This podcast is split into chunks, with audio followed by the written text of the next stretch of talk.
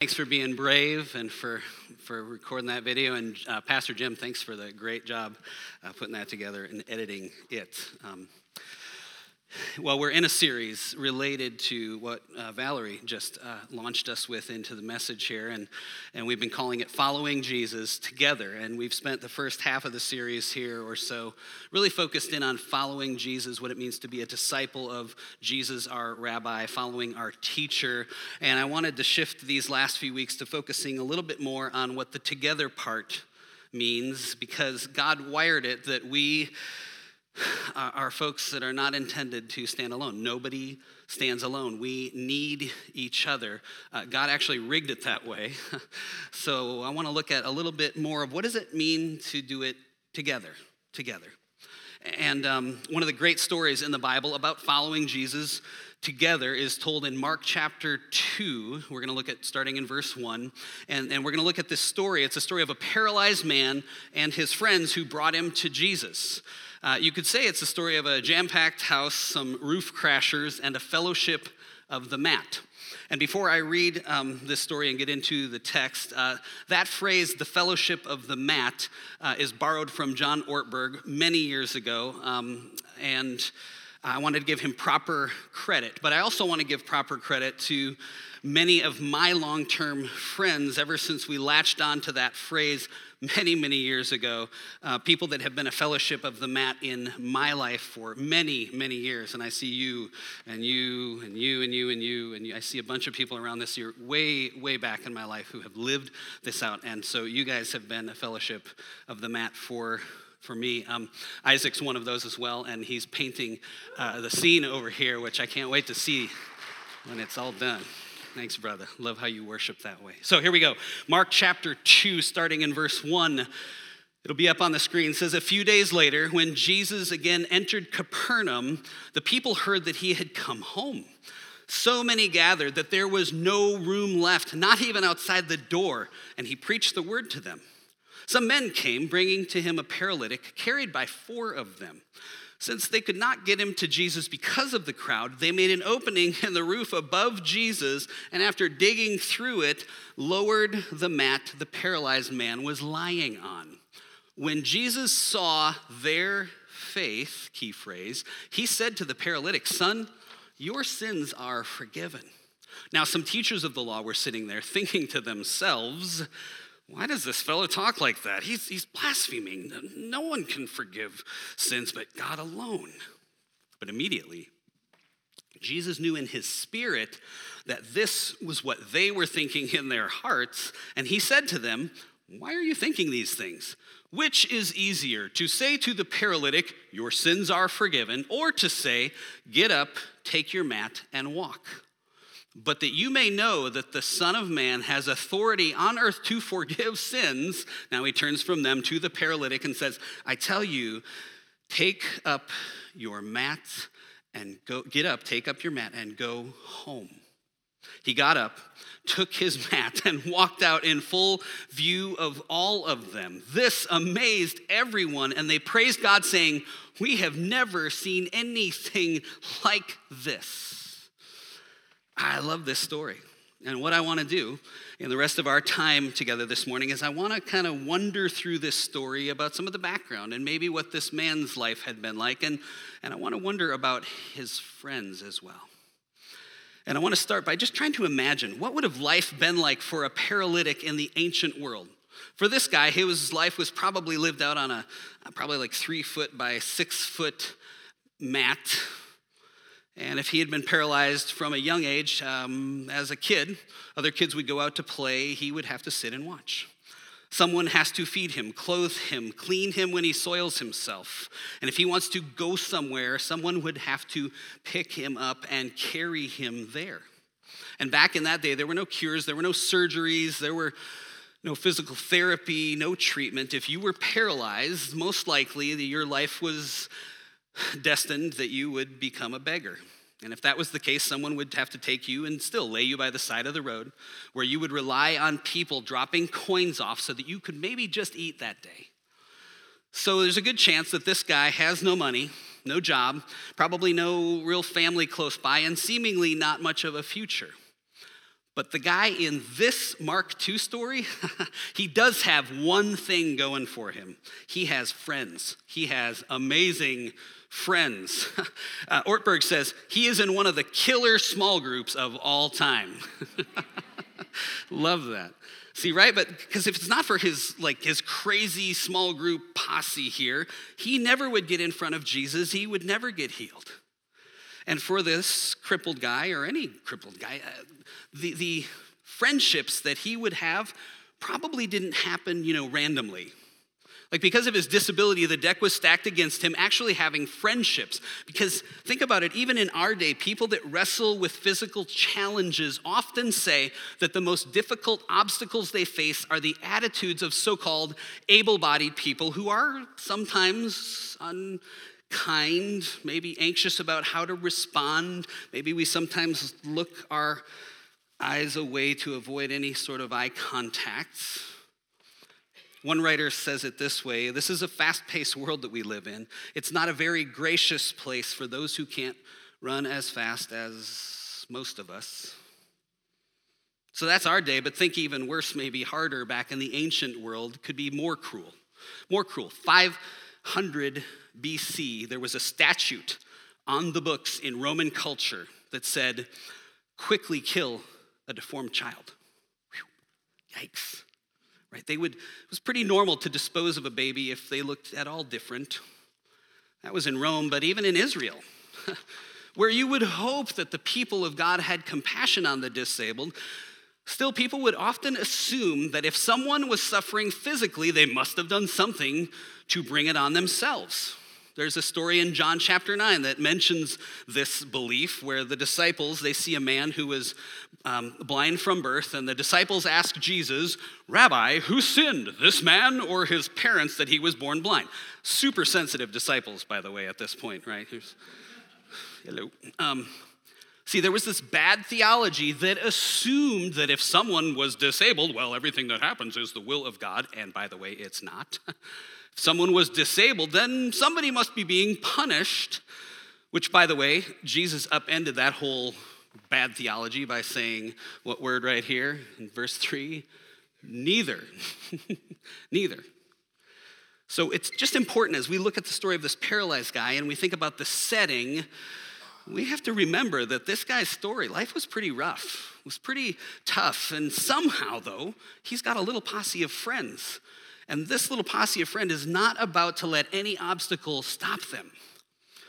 Uh, this little group of friends probably didn't happen by accident. I mean, in the face of all these social hurdles, social stigma, inconvenience, a high cost of time and energy, they must have chosen to become friends.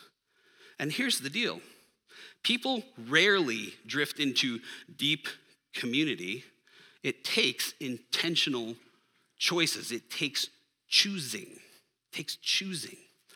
And I'm going to plan next Sunday to talk more about this kind of vibe in the early church. Um, um, in Acts chapter 2, we see this one descriptor of the early church. It's very countercultural. It was back then, it still is today. But in speaking of this kind of oneness of people's hearts and minds in the early church, the writer Luke notes um, in the book of Acts that they met together daily. They chose to worship together, eat together, pray together on a daily basis. And I'm not saying that's what we have to do, but it's just no wonder that they grew so close. They were so tied in together.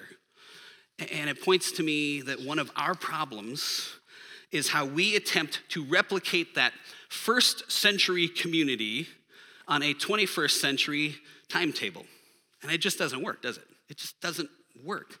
Scores of experts across the board uh, agree that probably the greatest single barrier to deep connectedness and relationships for most of us is simply the pace of our lives. Right, right. How many times have you heard, or like me, said things like, oh man, uh, I'm just so busy. I'm so busy. Or, or hey, hey, we got to get together soon. Um, or, hey, let's do lunch in a few weeks when things finally settle down. Anybody besides me ever say or hear? Yeah, okay, so a few of us. Another quote from Ortberg he says, the, the, the requirement for true intimacy is unhurried time. If you think you can fit deep community into the cracks of an overloaded schedule, think again. Wise people do not try to microwave friendship, parenting, or marriage. You can't do community in a hurry, right? Like you can't listen in a hurry. You can't mourn or rejoice in a hurry. It can't be done. And you can't carry somebody else's mat in a hurry. And everyone, everybody has a mat. See, we all have brokenness in our lives, parts of us that are messed up. All of us are imperfect, and we all come with a mat. Which is hard for those of us who are high functioning to, you know, admit because it's a very vulnerable thing to have somebody else carry your mat. See, because somebody else, if they're carrying your mat, then they see you in your weakness.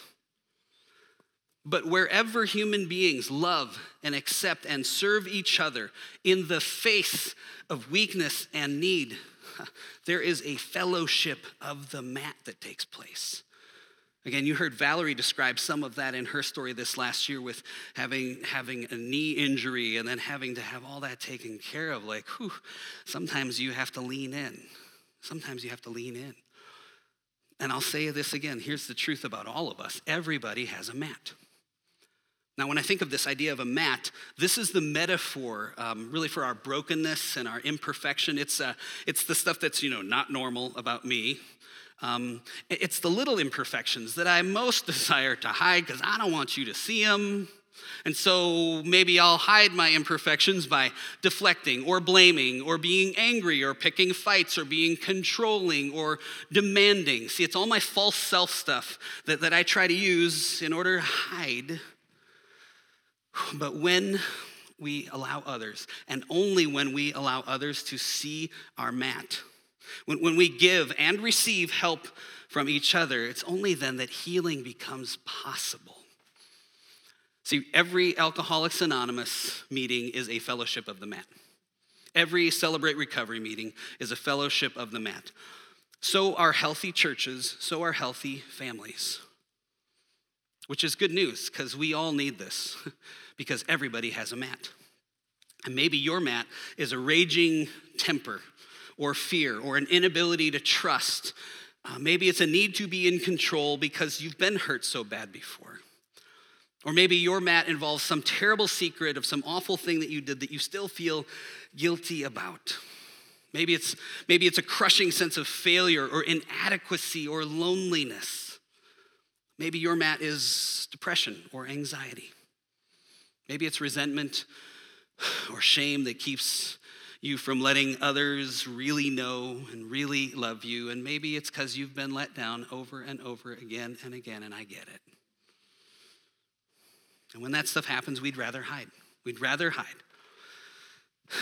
But true biblical, authentic community where we follow Jesus together even though we do it imperfectly. that community is made up of people who learn to accept and forgive each other and be vulnerable with each other.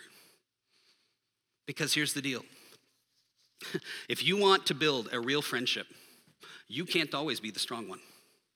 You can't always be the one helping others. This is hard for those of us that are high functioning, are used to having people lean into us, especially when we're in need. You can't always be the strong one. Sometimes you will have to let somebody else carry your mat.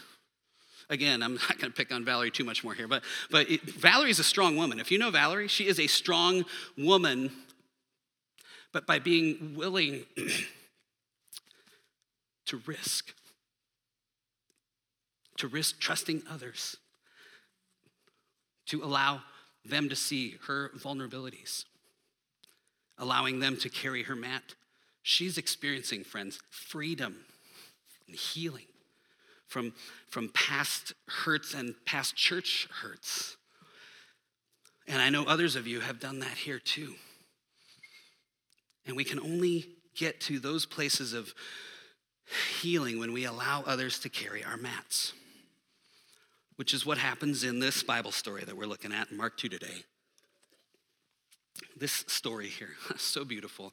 I have this kind of picture, wondering imagination before we get into this story of what they were like together. It's probably a bunch of good friends. They were learning to live in true community and care for each other. And, and then one day, Jesus shows up, he comes to town.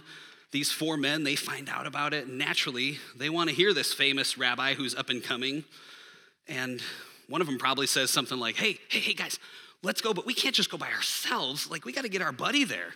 Like, this could really encourage him. This could, and, and maybe, maybe these things that they're saying about Jesus are true. Maybe Jesus can heal our friend. Wouldn't that be something? Come on, guys, we got to get him there. But to do that, maybe that's why, you know, they were late and the room was full, right? It's going to make things harder logistically. It's going to make them late. But they're not thinking about themselves, they're thinking about Him. See, that's what friends do. Friends learn to find ways to inconvenience themselves for each other. So, they swing by and pick up their friend, literally, right? Four corners, get the mat, pick him up. They take him to where Jesus is teaching, but it's standing room only. The phrase in, in Mark says, uh, There was no room left, not even outside the door. It was like, ah, oh, Jesus is so close, but they can't get through to him. And these guys probably had not counted on this. They'd been really excited, but now it looks like they're going to get shut out. But probably one of the uh, troublemakers, I prefer creative thinkers, that's what I like to call us creative thinkers, comes up with an idea. Hey, hey, what if we make a hole up there and we lower him down through the roof? Okay, they know this is unconventional, but they're desperate to get to Jesus. They don't want anything to get in the way. So here they go, right? And as they're doing this, they've got to be thinking, man, I wonder how Jesus is going to respond to this disruption. You know, I know from personal experience as a, a teacher that we don't really like interruptions while we're speaking, right? Notice Jesus was wise enough to come to earth and begin his teaching ministry before the advent of cell phones that would ring in the sermon, right? So, so there you go. Rest my case. So, again, let's just imagine the scene, right? Back then, most of these homes had steps that went up to the roof so that on hot nights you could go sleep on top of the roof and climb up there. And so these guys climb up and they start taking away the mud, the sticks, the hay, and voila, there they are. And just imagine, um, imagine if you're the guy that owns the house and this is happening and you're like, what the? right? Or if you're sitting below, like there's dirt and there's stuff falling on you, people are starting to scatter and get out of the way. Chunks of mud kind of bounce around. Somebody probably ran up to the roof to stop these guys, that's my guess. But they persist and it works. They get the hole, they lower their friend. And what's kind of cool is there's no record, at least in the text, of them saying anything, right? Just imagine Jesus is down there speaking, then there's a hole, they lower the guy down. Jesus looks up next and sees what? The faces of these four friends staring down through the roof at him, like, hey, what's up, Jesus? Um, and then verse 5 says this amazing thing. It says, when Jesus, read this with me, when Jesus saw their faith, just there, right there, he saw their faith. See, it wasn't what he heard that moved Jesus. We said he saw their faith. So, what did he see? Again, just imagine the scene. I see a big hole in the ceiling. I see four faces that are dusty and anxious and hopeful, hoping somehow that Jesus is going to respond. Jesus sees this group. They act on an irrational commitment to the well being of their friend. Jesus sees, I think, a little bit of what God intended when God made human beings in his image. He sees these people who love this guy in spite of brokenness. I think Jesus looks up and he thinks, oh, wow, this is humanity at its finest. This right here. And when he sees all of that, he sees their faith. That's what he sees, I think. And then I imagine Jim, Jim, Jim, you were Jesus for a second there. How about that? I imagine Jesus, maybe dressed as Jim, um, turning his gaze from seeing their faith, and he looks down now. There's this twisted, motionless body on a mat. And Jesus not only sees a broken body, but as he sees with every one of us, a broken, hurting soul. And he speaks tenderly Son, he says, your sins are forgiven. Now, just pause there before we jump to the next part of the scene, because if I'm the guy laying on the mat and Jesus says that, I'd be like, hey, Jesus, I didn't really sign up to have my sins discussed in front of everyone, you know, like, hello. Um, and don't worry, in your small group discussions this week, we're not going to have you confess all your sins to everybody. So don't stay away from small group this week. It's fine. We won't go there. But, but, this is one of the things that does happen when you get in deep to community. See, in deep community with Jesus at the center, in a fellowship of the mat, eventually we do find ourselves being willing to be real and honest and eventually confess our sins, not behind our back. People don't talk about it behind our back, but we feel free to confess and get reminded by our mat carriers, our people around us, that we are forgiven. They can speak to us this truth you are forgiven. It's a reminder of the truth, friends. See, when we follow Jesus together, I mean, it says it in James 5 16 very clear, very well. Therefore, confess your sins to each other and pray for each other so that you may be what? Healed. Whew, that's a big promise. See, when we follow Jesus together, we experience freedom and healing when we risk confessing our brokenness in safe places with healthy followers of Jesus. That could be a whole nother sermon. Um, but the truth about good friendships and trusted people is, is, is when somebody is your true friend, your true brother or sister in Christ, your greatest desire for them, even more than their physical health, is that things are right between them and God. And for people that are truly my friend, their deepest concern is the well being of my heart and my soul. And think again about this man who had been paralyzed, who had been mocked and judged by people that assumed that because of his damaged body, he was somehow spiritually inferior. But this man is now told by Jesus in front of a whole bunch of people that probably judged him this way. This man has said, Hey, Jesus says, Hey, you are clean. You are forgiven. You are right with God. Now, shift back to the verse. The next part of the story is it's a real key part of the story that I didn't want to skip. Um, was that there are some other characters in the story. There's some people in the room that get mentioned for good reason. Teachers of the law. These are people who were thought of and probably thought of themselves as spiritual giants. Apparently, they arrived on time. They got the good seats, right? they didn't have anybody to bring to Jesus. I guess they were supposed to be the spiritual ones, but I wouldn't be surprised if no one that they knew was hurting or confused or needed Jesus or wouldn't admit that, anyways. See, I think that there's an important implication to this. It is simply impossible to know the love of the Father without also sharing his heart for people. See, I've, I've been in, I have actually, some ways, grown up in some circles, church circles, where many people thought they were becoming more spiritual because they attended many church services and memorized many Bible verses, making them more spiritual. And those are good things, right? Problem is, they did those things, but their hearts for people, especially those who were far from God, for the lost, for the searching, their hearts for people with bad habits, their hearts, these self perceived mature people, their hearts got a little colder, a little harder, a little more judgmental year after year. And what was messed up is not only that that was kind of normal and seemed to happen a lot, what was really messed up is those are the folks that thought they were the mature ones. They were growing spiritually. See, their concern for holiness, they use that as a way to excuse their lack of embracing hurting, broken people. And I think that the truth is, not that, I think the truth is this. I think the truth is more the more spiritually mature that you become, the more you will find your heart drawn to people. You will want to reach out to people, especially those neglected by society, or those who feel far from God.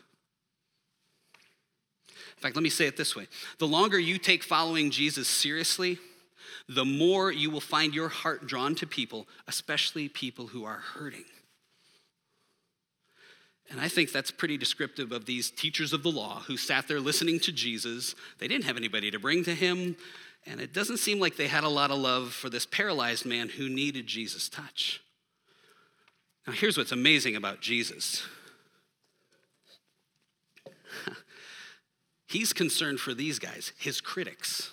He's concerned for his critics too. He loves them just like he loves the man who's been lowered through the ceiling.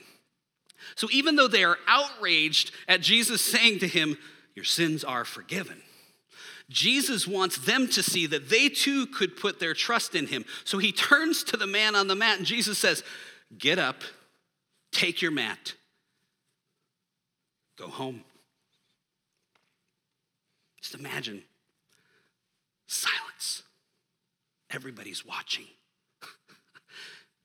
the man stands up.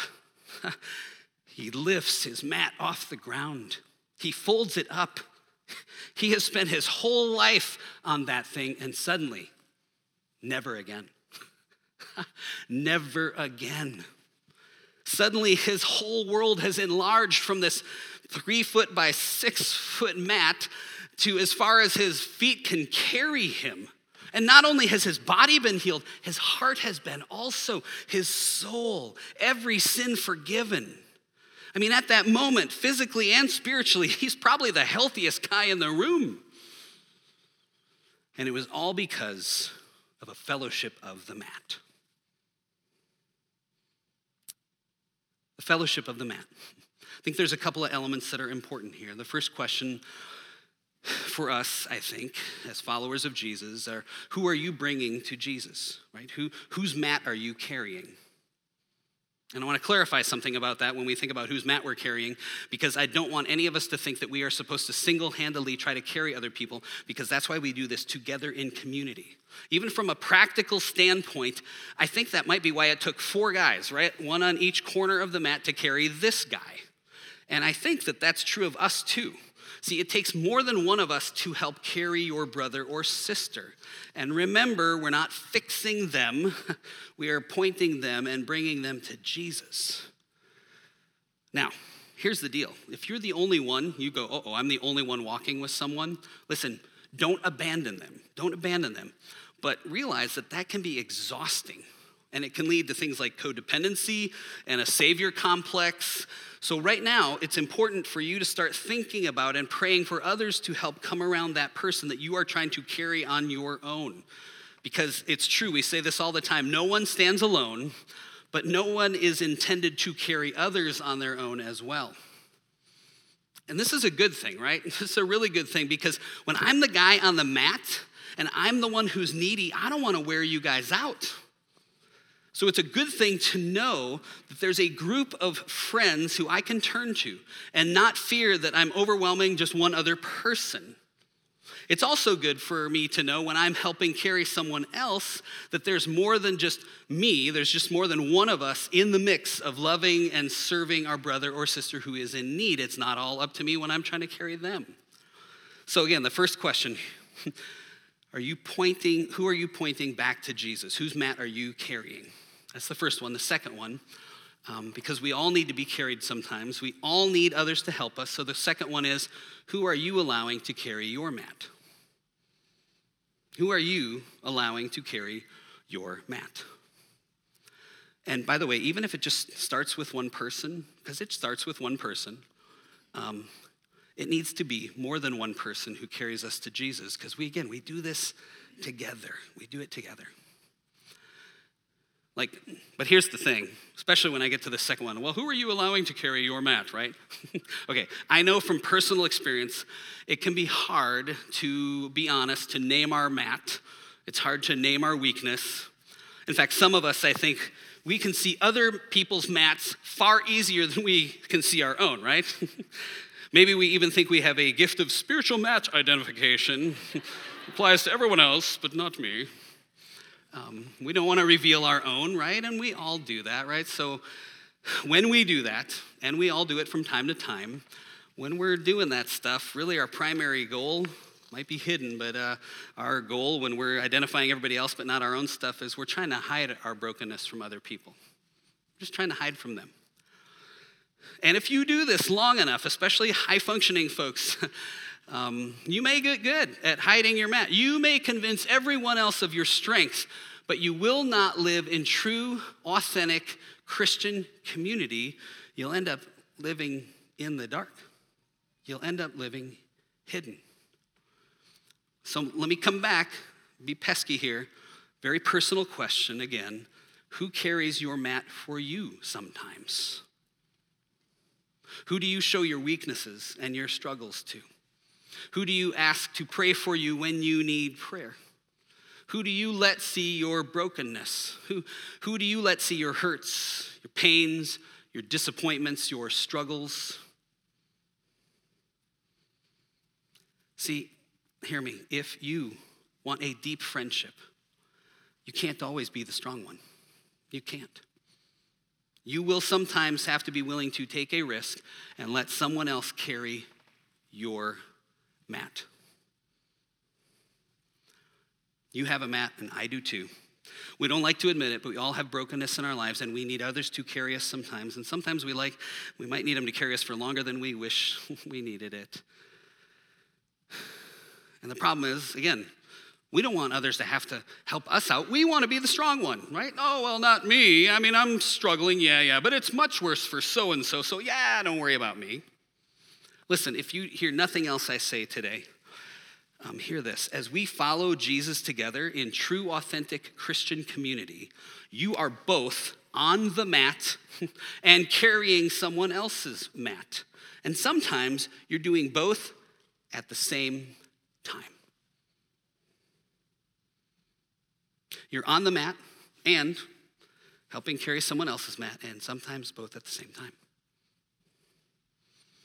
Friends, the fellowship of the mat still exists. You will find it wherever a group possesses and implements an irrational commitment to the well being of its members. It's not an easy fellowship to be a part of. It's, it's, it's awkward because people's mats are sometimes very heavy, very bizarre. And you're going to have to crash through some roofs of busyness and conflicts. It's a pain sometimes.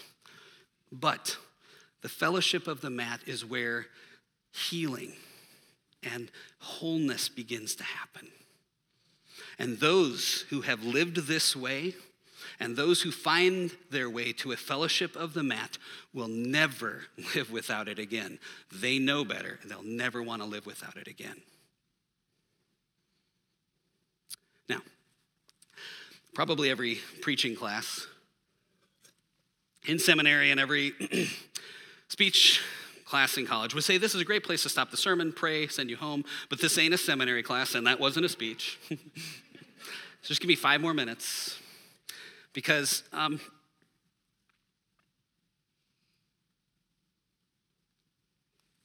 I was not going to cry.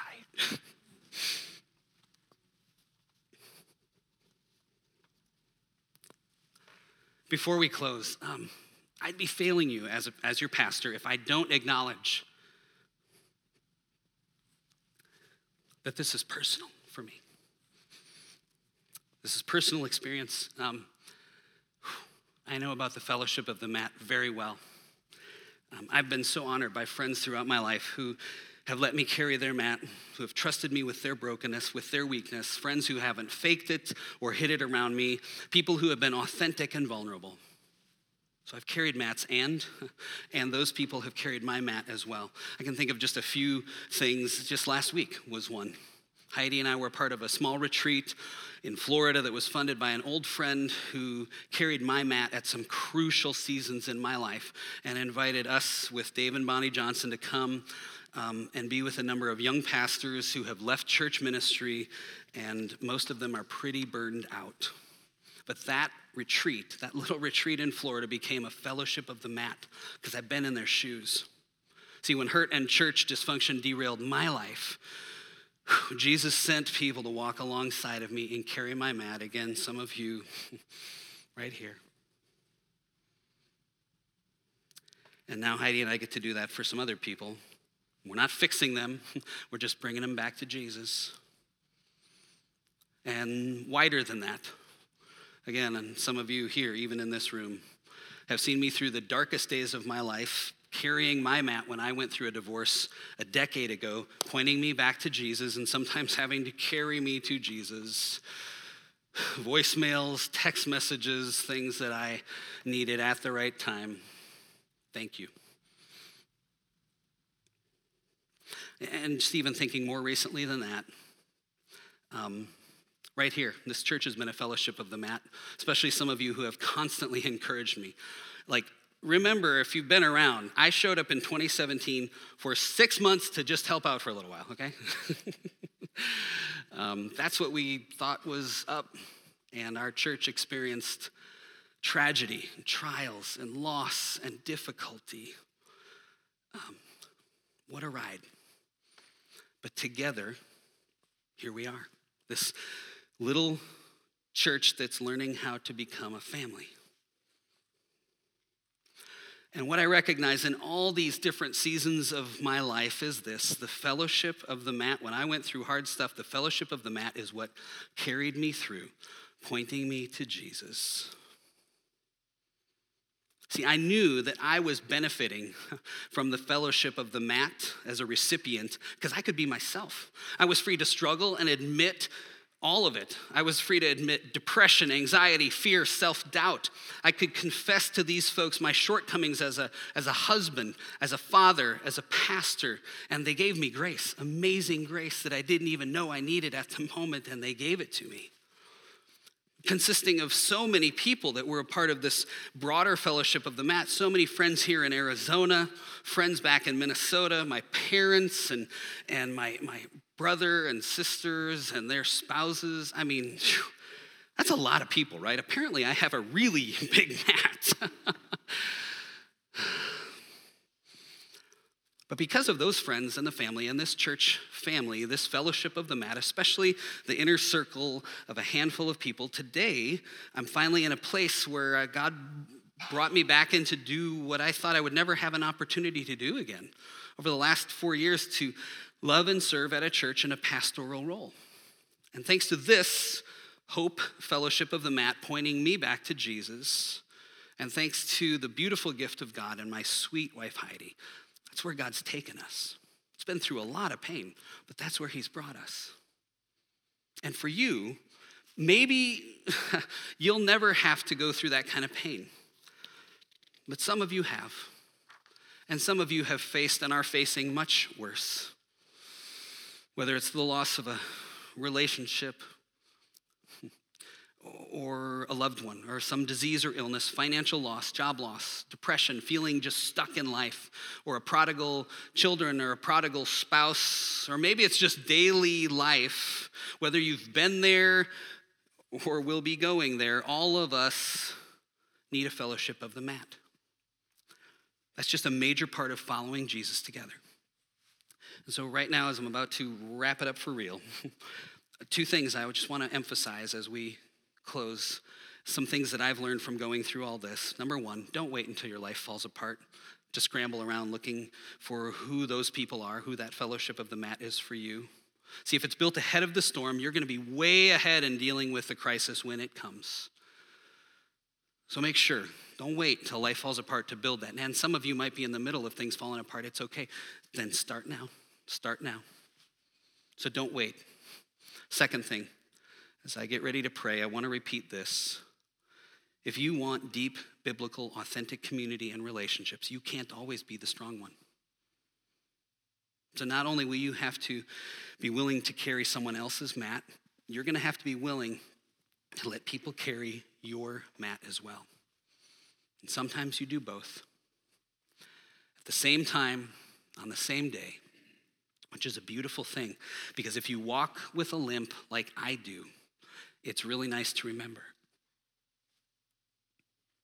Nice to remember that God doesn't wait for us to be completely healed before allowing us to love and serve and minister to others. It's good. So, who are your mat carriers and whose mat are you carrying? Who are your mat carriers? And whose mat are you carrying? Let's pray. God, I pray that we, this Hope family, would more and more resemble a fellowship of the mat. Thank you for the ways that it is happening and does happen. But would you help us to learn to trust and to lean into being a people, not people who fix each other with cliches or slap Bible verses on problems, to be a people who carry one another back to Jesus. We want to be a fellowship of the mat. To those of us who feel lonely or alone, will you give us courage to, to try? To those who've been wounded in the past, will you give us a willingness to try again? And to those of us who've even been wounded by people right here in our own church family, our own church body, will you help us to forgive, to grow, to speak truth in love, so that we don't isolate. It's in the power of Jesus' name that I ask and pray this. Amen. Amen.